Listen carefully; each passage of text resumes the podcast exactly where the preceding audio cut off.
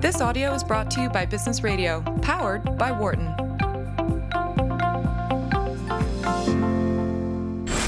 You're listening to Leadership in Action on Business Radio, powered by the Wharton School. Here again is Professor Mike Useem, Jeffrey Klein, and Anne Greenhall.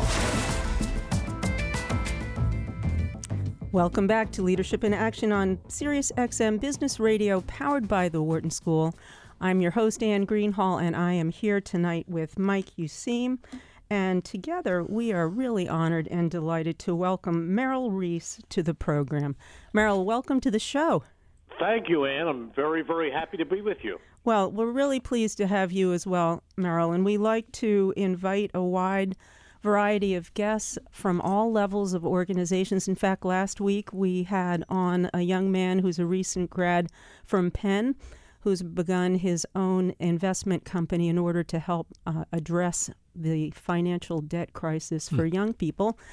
And so we have people from within industry, but also across uh, industry as well. And that's why we wanted to have you, Merrill, as the voice of the Eagles.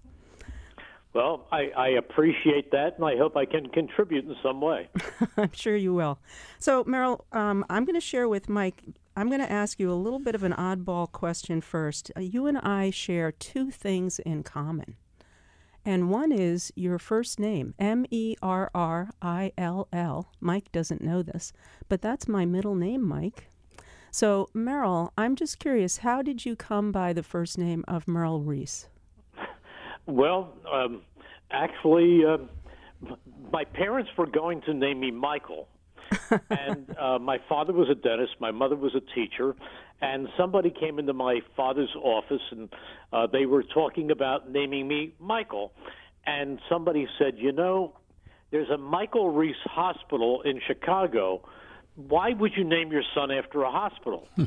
and so they, they reconsidered, and somehow or other, uh, my mother came up with the name Michael, and that's what they gave Merrill, Merrill, and that's what they gave me. Very good. And now the other little tidbit that you and I share in common is that we share the same birthday, September second. Oh wow! but but mine was in the 1800s. well, not quite, but you but you have been the voice of the Eagle Eagles for how long? Well, this was my 41st year.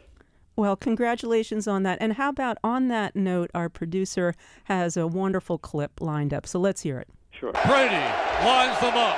He's back again. He steps up.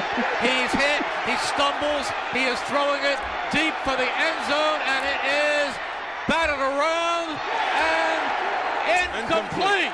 And the game is over. The oh. game is over. The Philadelphia Eagles are Super Bowl champions. Eagles fans everywhere, this is for you. Let the celebration begin.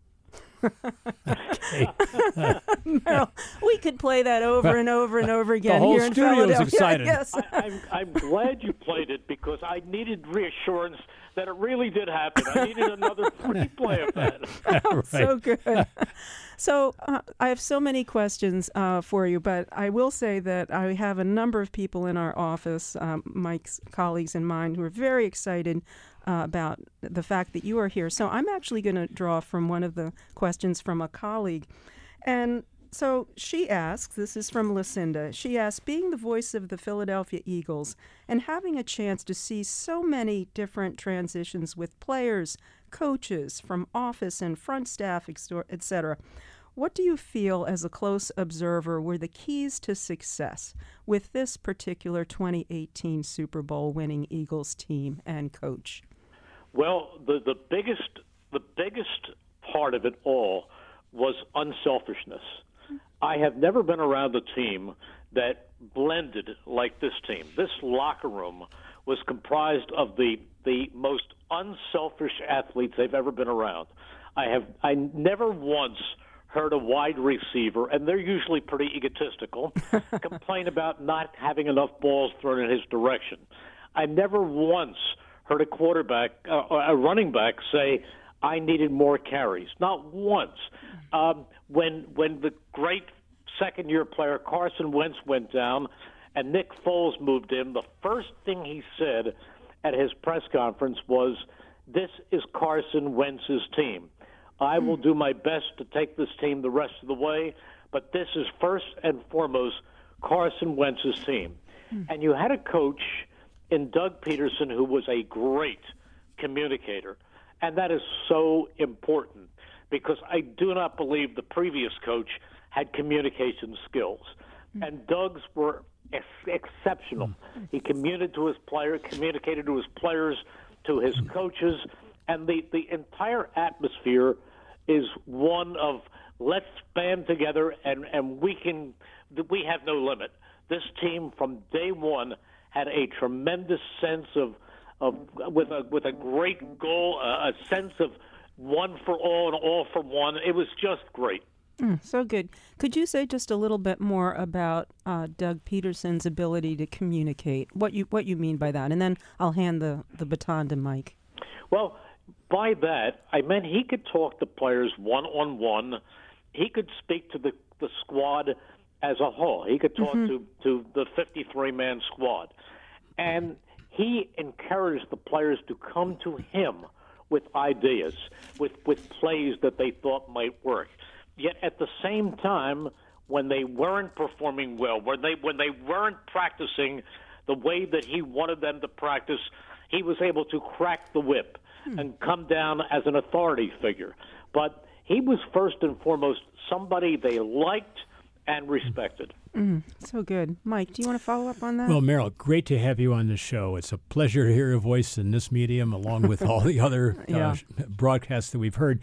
And let's stay on this for just a minute more on this issue of the unselfishness, uh, the the team overall. Uh, the, the team above all, I guess I should put it that way. No complaints from wide receivers. You, you, you put all that so well.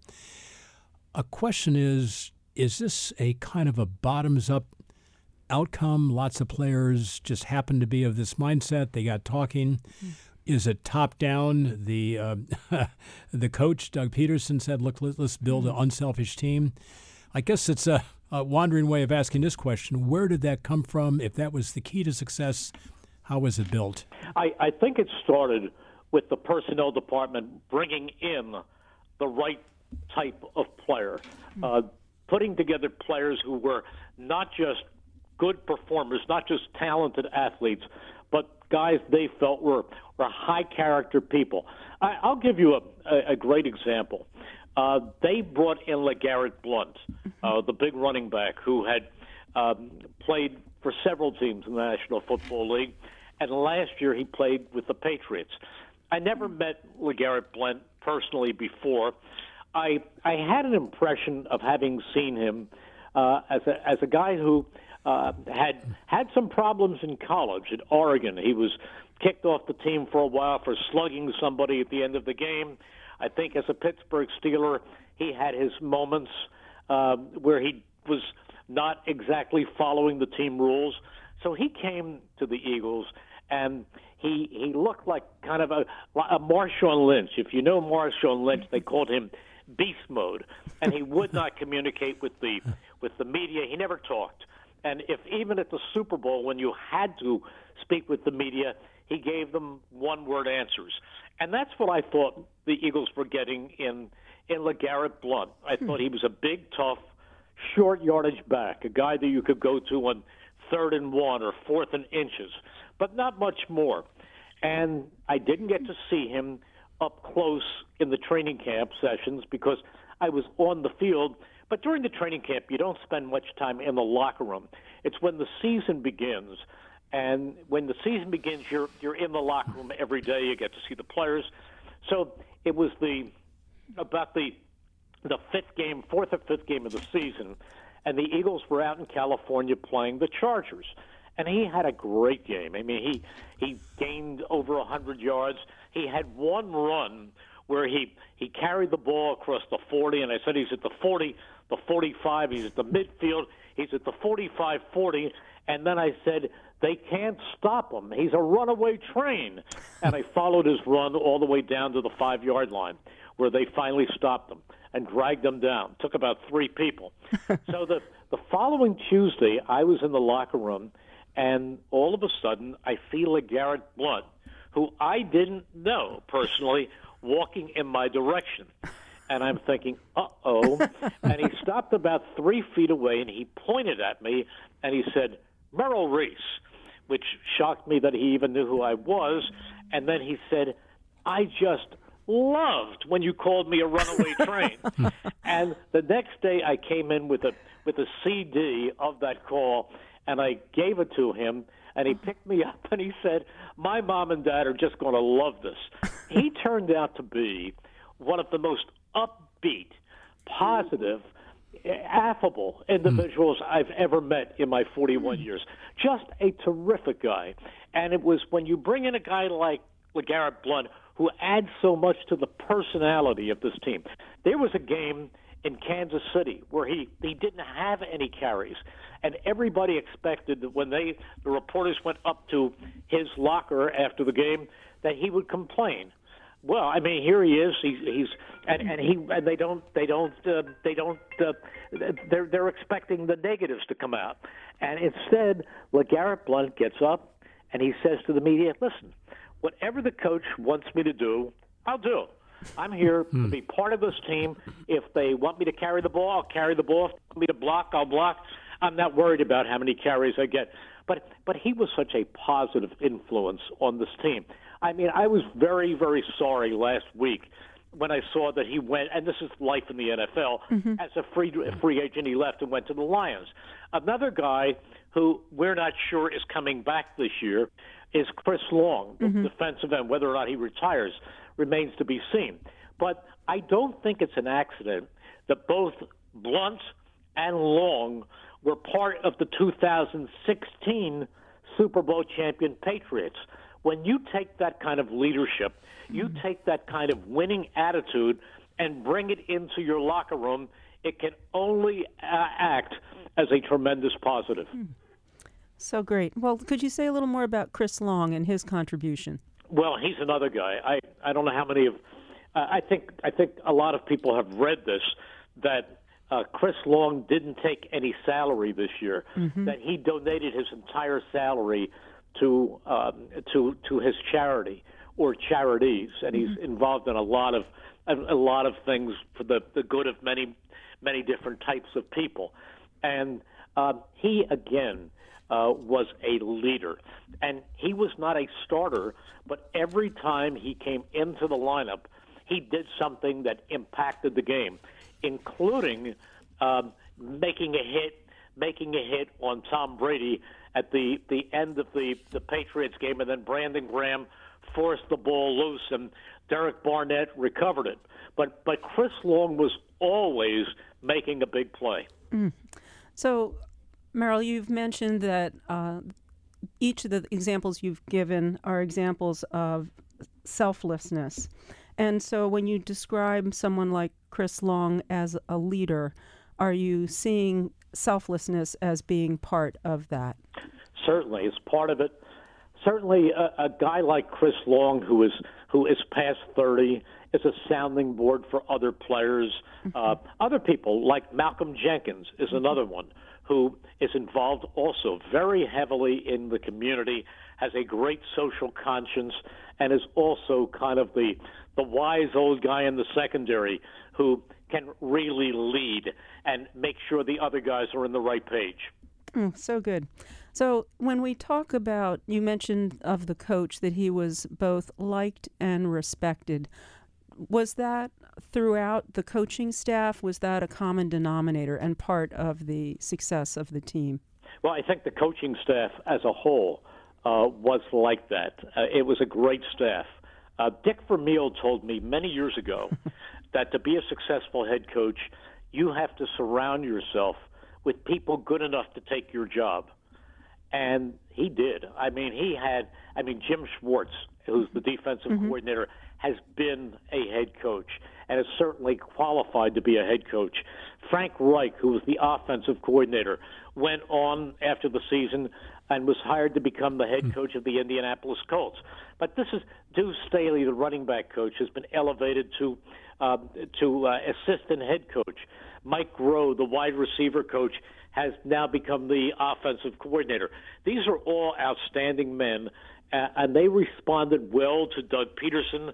They were They were uh, people that he could bounce ideas off of. They were also guys who were liked and respected by the players. Mm, very good. Mike, do you want to pick up on yeah, that? Yeah, Merrill, let's stay on that for a minute. And looking into the season from preseason, I wonder if you could identify a couple of the most important decisions that uh, the owner made, or maybe Doug Pederson, the coach, made that weeks later or even months later did pay off during the regular season, not to mention in the playoffs.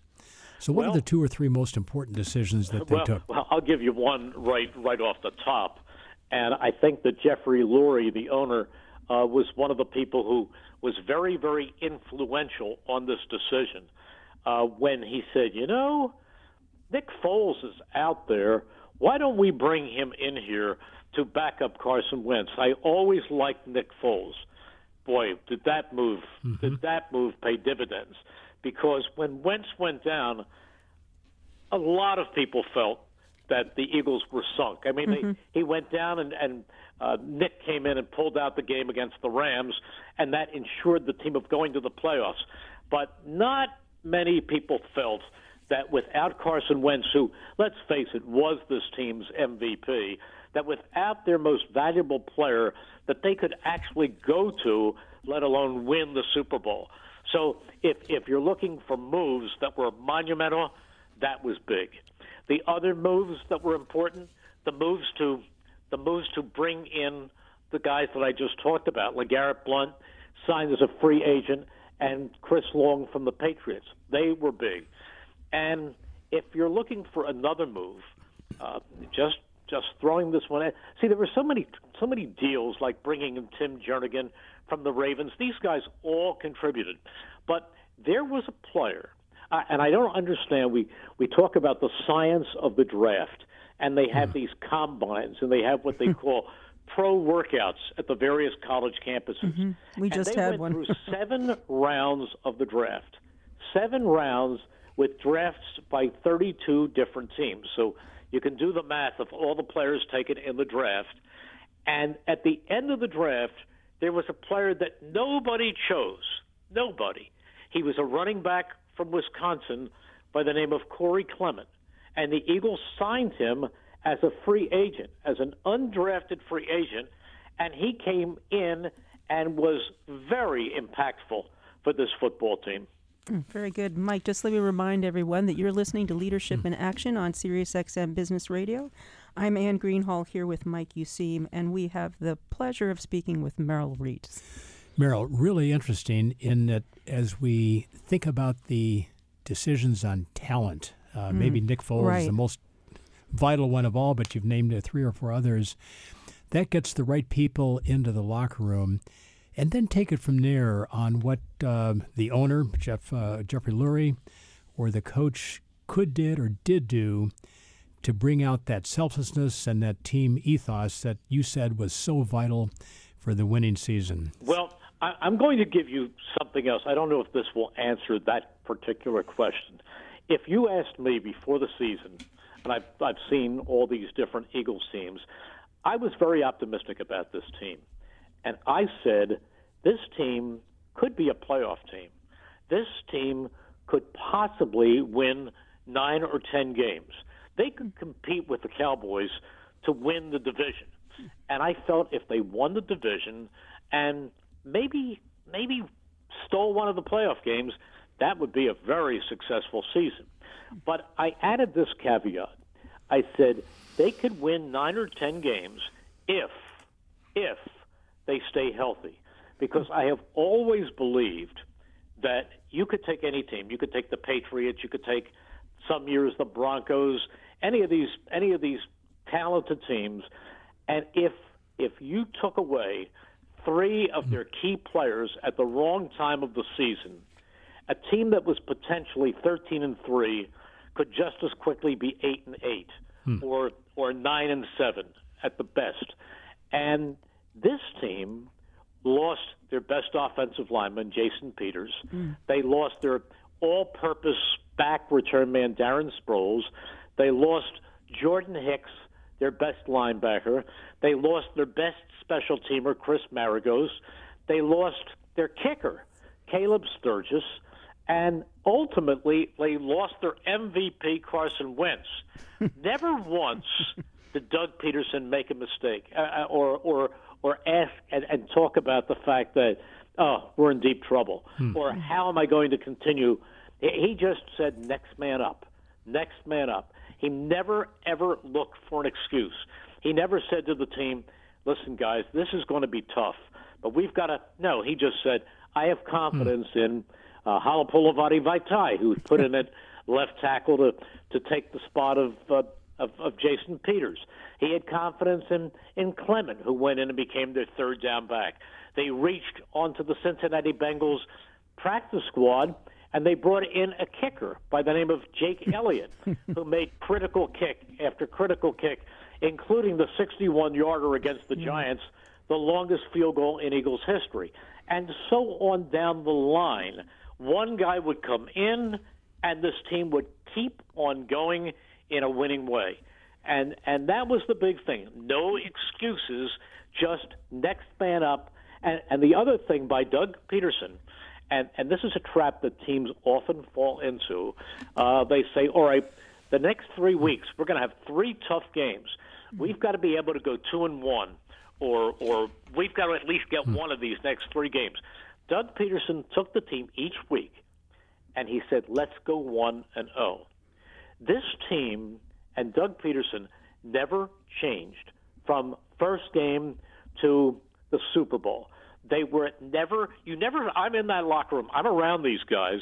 You never saw tension mount in the way they they deported themselves. You you never saw this team start to act differently as the stakes grew. They were they were fun. They they had a lot of fun. They were serious on the practice field, but they went out there and they played like they they enjoyed being around hmm. each other.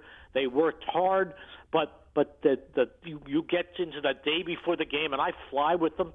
That those plane rides were just as lively and upbeat, no matter what the game hmm. meant. This team stayed level, and Doug Pederson, here he is, a second-year head coach, and he never ever reflected the pressure. Merrill, a quick follow-on question. As you've described in such great detail, the, the mm-hmm. chemistry the people, the chemistry that put them together, the coaching, the leadership in the locker room.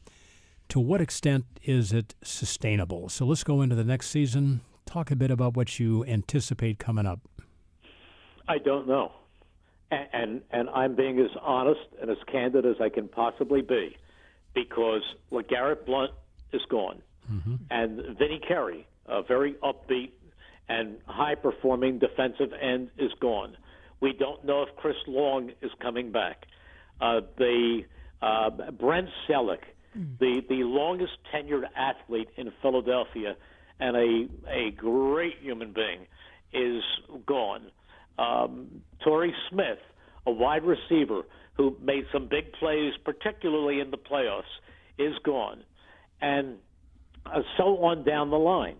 And it's uh, Beau Allen, who was a rotational guy, a, a defensive tackle, who who came in and played with a lot of a lot of spirit and a lot of a lot of intensity, is gone, and there will be more players gone. This is, and, and I'm not blaming the mm-hmm. Eagles for this because this is a sport that has a salary cap, and it's very difficult to maintain that chemistry year in and year out. Mm-hmm. That's why when people say to me, "Who's the greatest coach of all time?" I I, I don't even hmm. I don't even think twice. I will tell you it's Bill Belichick because even though that cast has changed year in and year out, the two constants are Bill Belichick and Tom Brady. And the fact that in their tenure they have won five Super Bowls, played in more, but won five Super Bowls is remarkable. So for me to sit here and tell you that without Frank Reich, the offensive coordinator, without these players, uh, without the the uh, quarterback coach, uh, uh, DeFilippo, who who did a great job, uh, that that this chemistry can remain the same. I can't tell you that. But I, I know that they have a great head coach. They have a terrific organization. They still have leaders on this team, but you have to see how it evolves as the season goes on. Mm, Merrill, well, we're going to pause there. We're going to take just a short break, but we will come back, and I hope our listeners will stay tuned. This is Leadership in Action on Sirius XM Business Radio, powered by the Wharton School. I'm Anne Greenhall. I'm here with Mike Useem, and our guest this hour is Merrill Reese. So stay tuned. Come back.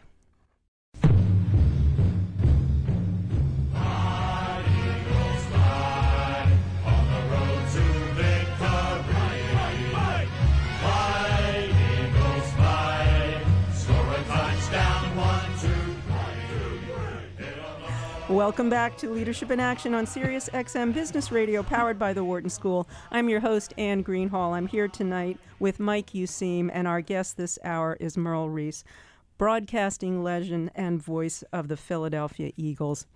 Merle, um, at the just before the break, we were talking about the topic of leadership and, and particularly leadership of players and also coaches. We have a clip here that we would like to play uh, because it speaks to the issue of leadership, especially when it comes to players and coaches. Foles in the gun. Clement to his right. Now lines up behind Foles. Foles moves to the right. It goes directly to Clement. Clement reverses it, and the pass goes into the end zone. To Nick and Foles. It's a touchdown by Nick Foles.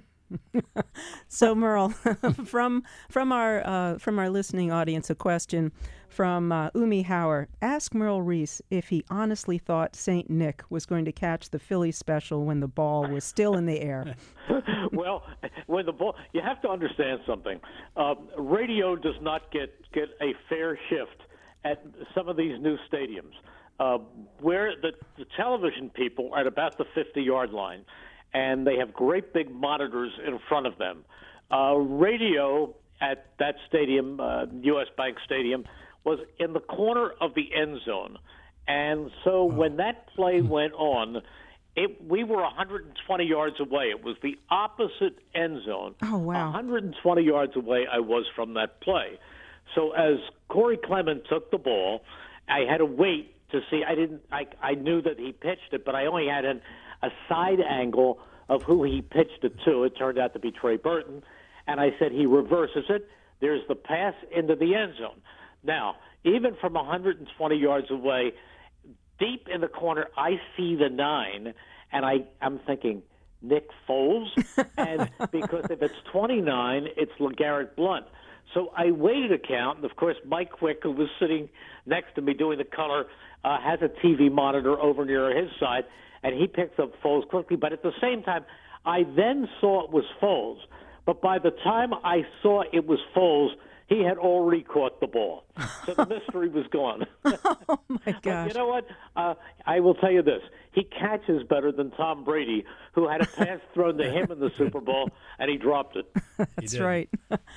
All right, Mike, do you have a follow up? I want to make sure I don't hog all the uh, airtime here. Yeah, Merrill, let's uh, shift a little bit to your service as a broadcaster. Mm-hmm. Uh, it's an it's an amazing uh, seat you sit in, and could you just describe how you prepare for a game, and then during the game, what are some of the ways in which you stay focused, um are are picking up the essence of the play? What what's in your mind before and then during the game? Well, uh, going into a game, uh, almost from the time a game ends, um, I begin my preparation for the following game. And I, I, if, if we're on the road, if if we we have a home game, I will come home after the game and watch the Sunday night game on television while I get my flashcards together. And and during the week, my wife Cindy, um, who is uh, now a retired teacher, uh, takes the flashcards, and if you're playing the Patriots, she's yelling out 33, and I'm yelling back Dion Lewis, or 80, and I'm saying Danny Amendola, 15, I'm yelling Chris Hogan, and so on down the line. So so we're we're getting those numbers down very very quickly. Fortunately, I I have a photographic memory so that if I have four numbers or five numbers listed on the right side of the card, when she yells the number, I know immediately that that's the third one down on the right. I can picture it. So uh, I, I memorize that stuff during the week. I also go to NovaCare, their practice facility, every day. And I am in the locker room and I am out on the practice field for a while. And I am talking to coaches and I am at their press conferences. Uh, Doug Pederson uh, has been wonderful with me. Um, I get to spend an uninterrupted hour with him every single week. Where it's a it's a Wednesday at about eleven o'clock where we can just sit and chat and chat about anything. Sometimes it's about golf, but mostly it's about football and what to expect that week. And he will he trusts me and he knows that that I have a, a filter where I know when he gives me information about a player or what his evaluations are that I use them from my own knowledge, not something that I'm going to spout off and and give the opponents uh, any kind of an advantage. So I go through that with the coach. I travel with the team. I'm on their team plane. Um, on the, uh, no matter where I am, I do a show on Monday night. Uh, I do a show on, on WIP. I do a show on Thursday nights on a station that I am managing partner of up in Levittown. I'm, I'm vice president and general manager of WBCB up in Levittown, and uh, I do a show there on Thursday nights. Uh, I will from time to time have speeches and appearances, but no matter what time I come home, uh, I go to my study, and it can be 10 o'clock at night, and I put in another two hours, two and a half hours in game preparation, uh, looking at video of the upcoming team, getting to see their offense, getting to see their defense. I get up every morning at about six. I do a live piece for KYW radio at 6:15 from the house, uh, where they ask me questions and I ad lib answers. Uh, from there, I go up to Levittown to my station and hold a sales meeting. I then drive from Levittown down to NovaCare, and I spend the better part of the day there.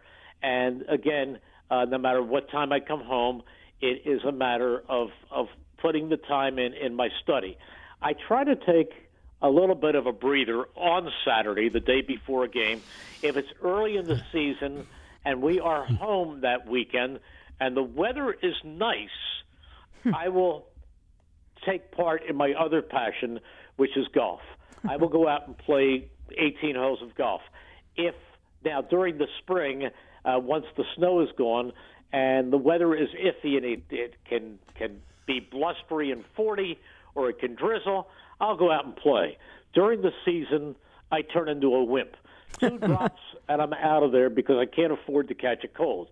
So, uh, but I do try to get that that little bit of uh, away from it, a little bit of that relaxation on Saturday. I wake up Sunday, I can feel the pounding in my chest, even after 41 years. I am very, very nervous.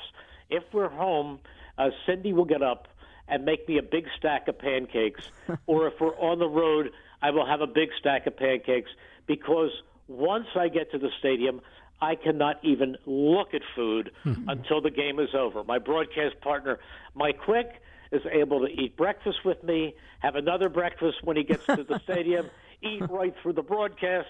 He doesn't doesn't, bother him at all. But I am I am extremely nervous. Uh, usually at for the home games at 11:15. I, I know uh, as far I leave from home uh, for a one o'clock game at about 8:15 because I want to know that if I have four flat tires, I can still hitchhike my way or walk my way somehow from Bluebell down to the stadium. Uh, on the road, I don't worry about that because I'm on one of the team buses. So um, you know, if if they don't make it, I'm with them. So there's not starting the game until the, the team buses get there. So I'm not worried about that. But I like to walk. I, I park if it's a home game. I park in the in the uh, lot, in the special lot, and then I walk through the parking lot. And on the way, uh, all the fans. Believe me, I get to the stadium about five after nine, and uh, the the the trailers and the barbecue pits and everything else, all the tailgating is already going on. So walking from the lot to the front of the to the press entrance, I encounter a lot of fans who will often ask me to take a picture, to sign something. They offer me my the food and drinks, which I politely decline. I make my way to the the press entrance, uh, go through security, go up to the press box, um, sit in the in my booth, and and go over notes. At 11:15, I go down on the field, and I do at 11:30. I mean, I watch watch the warm-ups from down there. Uh, I will I will go on television on Channel Three and do the first part of the the uh, the CBS pregame show. So I do the pregame show at about 11:30. I come up, back up to my booth at 12:10. I go on our WIP radio pregame show. They're out in the stadium concourse. I'm speaking to them from the booth, so I do that. I watch the warm-ups carefully. I chart the kickers to see how the wind is affecting. Uh, I know going into a game that Jake Elliott is pretty good from, say, 60 yards, or in this case, maybe going left to right against a strong wind. Uh, he may only be uh, consistent from, say, 48 yards. I watch the punter. I look for certain players who have had injuries during the week to see if they're out there during the warm up. Uh, Mike Quick comes into the booth, and he will often say to me, uh, "Merrill, how are you going to how are you going to hit me? What are you going to open with?" And I write the first paragraph uh, that that I use when we go on the air, so that I don't come on the air and then hunt and peck or or or jump around. I pretty much have my my opening written, and I I often don't write it until I'm up there in the booth where I where I feel something at 12:15 or 12:30 about the atmosphere. It could be it's a it's a gorgeous day and the fans are still flocking into the stadium. It could be uh, it's the Eagles and the Dallas Cowboys and the skies are December serious. Something that I something that I feel at that moment. Uh, our producer Joe McPeak starts to count it down. Uh, once in a while, I'm also on the uh, the visiting radio show. I go into another booth, say at 12:20, and jump on with them for uh, a five minutes. Uh, but basically, I'm back in the booth, and when Joe McPeak, our producer, says, "All right, we have two minutes," I can feel that great big bass drum beat, and when he says 30 seconds, stand by, and then suddenly he taps me on the shoulder, and everything, all of that nervousness dissipates, and it's replaced by energy and excitement and a feeling that I can't even describe because for the next three hours I am floating and I am loving every minute of it. I am in a, a complete zone, I think is what you would call it. I, I sit with Mike to my right. To my left is Bill Warndell, who is my spotter. My spotter has a board, two boards, one with with the Eagles, one with the opposition. Flips them over. One side is offense, one side is defense. And I use him not so much to point, although he will point if if the ball goes to Corey Clement, he'll point to Corey Clement. But I'm not concerned about that because I have that down pat. What he really helps me most with is the things that that happen away from the ball. I'll come back and friends will say to me, "Hey, how did uh, how did Jason Peters, uh, or if he was in, or how did how did uh, uh, you know anybody uh, play today on the offensive line?" I'll say, "Geez, I mean, they appeared to, to play all right. I mean, I'm." I, Jason Kelce looked like he was playing well. I didn't see any sacks in his direction, but I don't really know. But what I do know is after a play and after I say, uh, look, Garrett Blount carried for 15 yards and a first down, Billy, who is my spotter, will point down at, let's say, Kelce's number, and he has a hand signal where he hits his open left hand with his right fist. So we have about 30 hand signals between hmm. us. And that will tell me that Jason Kelce threw a good block on that play. Or if he takes his arm in a throwing motion and puts acts like he's throwing and then points down to Chris Long, number 56, that will tell me that Chris Long put the pressure on the quarterback just as he was releasing the ball. Mm.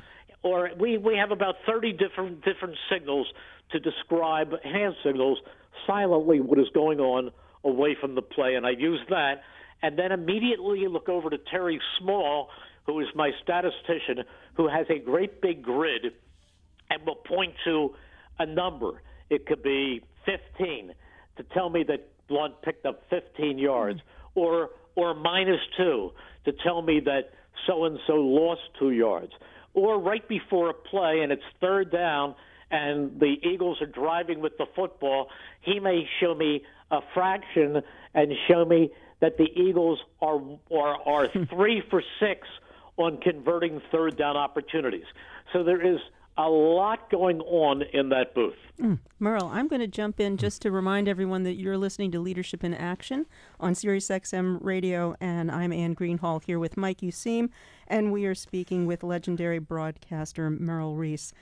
Merrill, maybe just uh, one follow up question. Make sure I'm really fo- following. I love that your spotter has hand signals. Are those hand signals universal across all broadcasters, or no. is that private to you and and your and spotter? My spotter. Or, or, Billy does the the home games. Anthony Bonagura from the Eagles PR staff does the away games. But hmm. Billy started with me back 41 years ago, and he's left, and he's he had a talk show job in San Diego. So I've had numerous spotters, but I continue to use the the hand signals that Billy and I devised 41 years ago. Mm. So good. Now, maybe a follow up, and then I'll give the mic back to Mike Useem here. You've been uh, with Mike Quick now since the 90s. Is that right? Uh, yeah, last year was his 21st year in the booth. All right. And uh, Mike and I have an interest in that because we've borrowed some of your language in our uh, amateur uh, hosting of radio show when I when I'm here in the seat leading the interview, I'm doing the play by play, and uh-huh. Mike to my right here is doing color commentary. Right. But we've found over the years, the five years that we've been working together, that having a nice uh, collegiality. Com- camaraderie, goodwill towards each other has really made the show all the better. Mm-hmm. And that certainly seems to come across in your relationship with Mike Quick. Can you speak to that? Well, it's sincere. I can tell you that it is sincere. Uh, I can also tell you it's not universal. Mm. There have been baseball combinations of, of, of, of broadcasters who did not get along off the air. There have been combinations in, in every sport where there isn't that feeling. Now, I'm not saying that it doesn't exist in in many cases, but Mike Quick and I were were on very good terms going back to even Mike Quick as a football player in the 80s. Mm-hmm. And we always got along well. And uh, Mike Quick and I, uh, we, we go to each other's family uh, celebrations. Uh, both of us share a love for golf, so we do golf quite often during the off season or on the road if the Eagles are someplace for a, a more than a day. Um, we have our breakfast together. We very often have dinner together uh, on the road the night before a game. Uh, we we're very good friends. We'll we'll chat often. Uh, um, we just chatted the other day because I came back from a, a golf trip. We didn't mention football. So Mike is a very close friend. So I, I it's easy for that to come across because there's Mike and I have have never had a cross word in all these years, believe it or not, never and it's it's a great feeling when you can work with somebody you like and respect as much as I like and respect Mike. And I'm and I I do believe that that comes across. But I can tell you, it is very sincere. Mm, that's great, Mike. Do you want to follow up? Uh, Merrill, I'm unable to resist the, the, need to ask the following question. Going back to the Super Bowl final minute there, mm. we had a bit of a replay there of that final play in the Super Bowl. Uh, could you describe what you did when the game ended? What happened in the booth? Well, a couple of things. Uh, I was asked going into uh, the broadcast. There was a, a, a Paul Domowitch of the the Inquirer and Daily News did a, a big story about me, and one of the questions he asked me the week before the game was, have you thought about what you will say if, by chance, the Eagles actually win the Super Bowl? Will you By write something down? Will you will you jot down Good some question. notes? Uh, some people have actually scripted that moment in all sports for when their team wins a a championship because they don't really want to be hunting around and they know that that those words at that moment are probably going to live forever and ever. And I said to him, No, I will not. uh, I will not do that because I have done this long enough that I am confident that the best way to go is just hmm. let my pure emotion pour forth. And Angelo Cataldi, who has done the morning show on WIP forever, has often said to me when I'm guesting on his show, Merrill, one thing I want to see after all these years, I more than anybody else, more than the players, more than the owner, I want this team to win a Super Bowl for you so that you get a chance to describe it. And I don't mean this to sound phony. I mean this from the bottom of my heart. I always say to him, you know, that's that's nice, but they don't owe me anything. Mm-hmm. I've been doing every game for 41 years. I've had some great thrills. I've done two miracles in the Meadowlands. I've done games that I will never forget. I am well compensated for doing these games. I want them to win, but I really hmm. want them to win for this fan base. These are people, I've never seen anything like it. There are people who take out second mortgages so that they can purchase season tickets. There are people who don't have the money, but yet come Christmas time, they buy their kids expensive Eagles jerseys and all kinds of memorabilia. And and put and on Monday in this town, you can look at faces and see how tortured people are hmm. after an Eagles loss or how jubilant they are after an Eagles win. I said, I want this more than anything else. Forget me. I want this for the fans. So when the Eagles won, and I just reacted, and you heard me say, and again, this people said, "Were you nervous before that last play?" Yeah, I was nervous. Not about the last play. I was nervous that I, I wanted to get it right. And again, it was on that opposite side. I'm 120 yards away. I didn't want to have somebody intercepting or the wrong team catching the ball. I wanted to make sure I had it right. I must have pushed my binoculars right through my head. But I, I that's that's what I wanted. And thank goodness I got it right. But uh, that's and, and so as you heard me say, the ball was batted around, which I could see, and then I saw it fall towards the ground, and I saw the official raise his arms and then cross them towards the ground to signify incomplete. Hmm. So then I said, it, "It's it's batted around and incomplete." And I quickly gazed at the clock and I said, "The game is over. The Philadelphia Eagles have won the Super Bowl." And then the next thing that came to mind, I said, "Eagles fans everywhere, this is for you." And then I just threw out, "Let the celebration begin." and it was strictly from the heart, not on any paper. Oh, so good. So, Merrill, I'm sure we have listeners in, in the audience who might aspire to the kind of career uh, that you have chosen. What advice might you give them? It's it's a tough one. It, it's it's a tough one.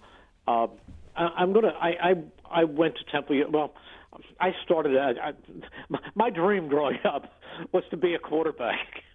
Oh, very good. But, but at five eight and 140 pounds, that wasn't going anywhere. And I played. I, I tell them when when you're a kid, just play every sport imaginable. Just really enjoy playing sports. Grow to love it, and and see what happens. Um, I I did that, and I had a mother who, as I said, was a teacher, and she she loved show business and things like that. So, as a little kid, um, I I was given dramatic lessons and everything else, and did probably over a hundred television commercials by the time I was 13. But I didn't I didn't really love that. I was like, you know, come on, come to your commercial, and then you can go home and put on your old clothes and play football. And so I did it. but as I was going through high school and, and realizing that I certainly, I mean, I, I became a pretty good tournament tennis player, but I, I knew that I was only going so far as an athlete.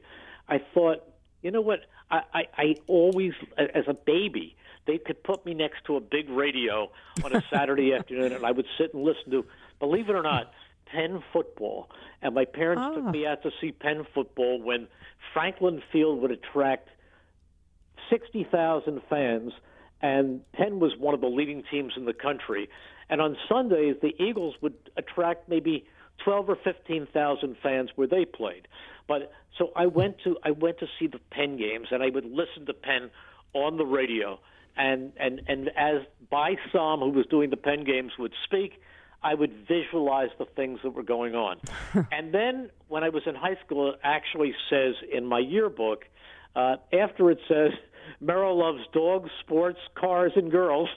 Uh, a- after that, uh, it said, and aspires to be a play by play sportscaster like Gene Kelly, who was the Phillies broadcaster at the time, although I also really loved Bill Campbell, who was the Eagles broadcaster. Well, And- Merrill, on that note, I think that is the perfect note to pause and to make sure that we give you a very heartfelt and hearty thank you for speaking with Mike Useem and me on the show. Here, here.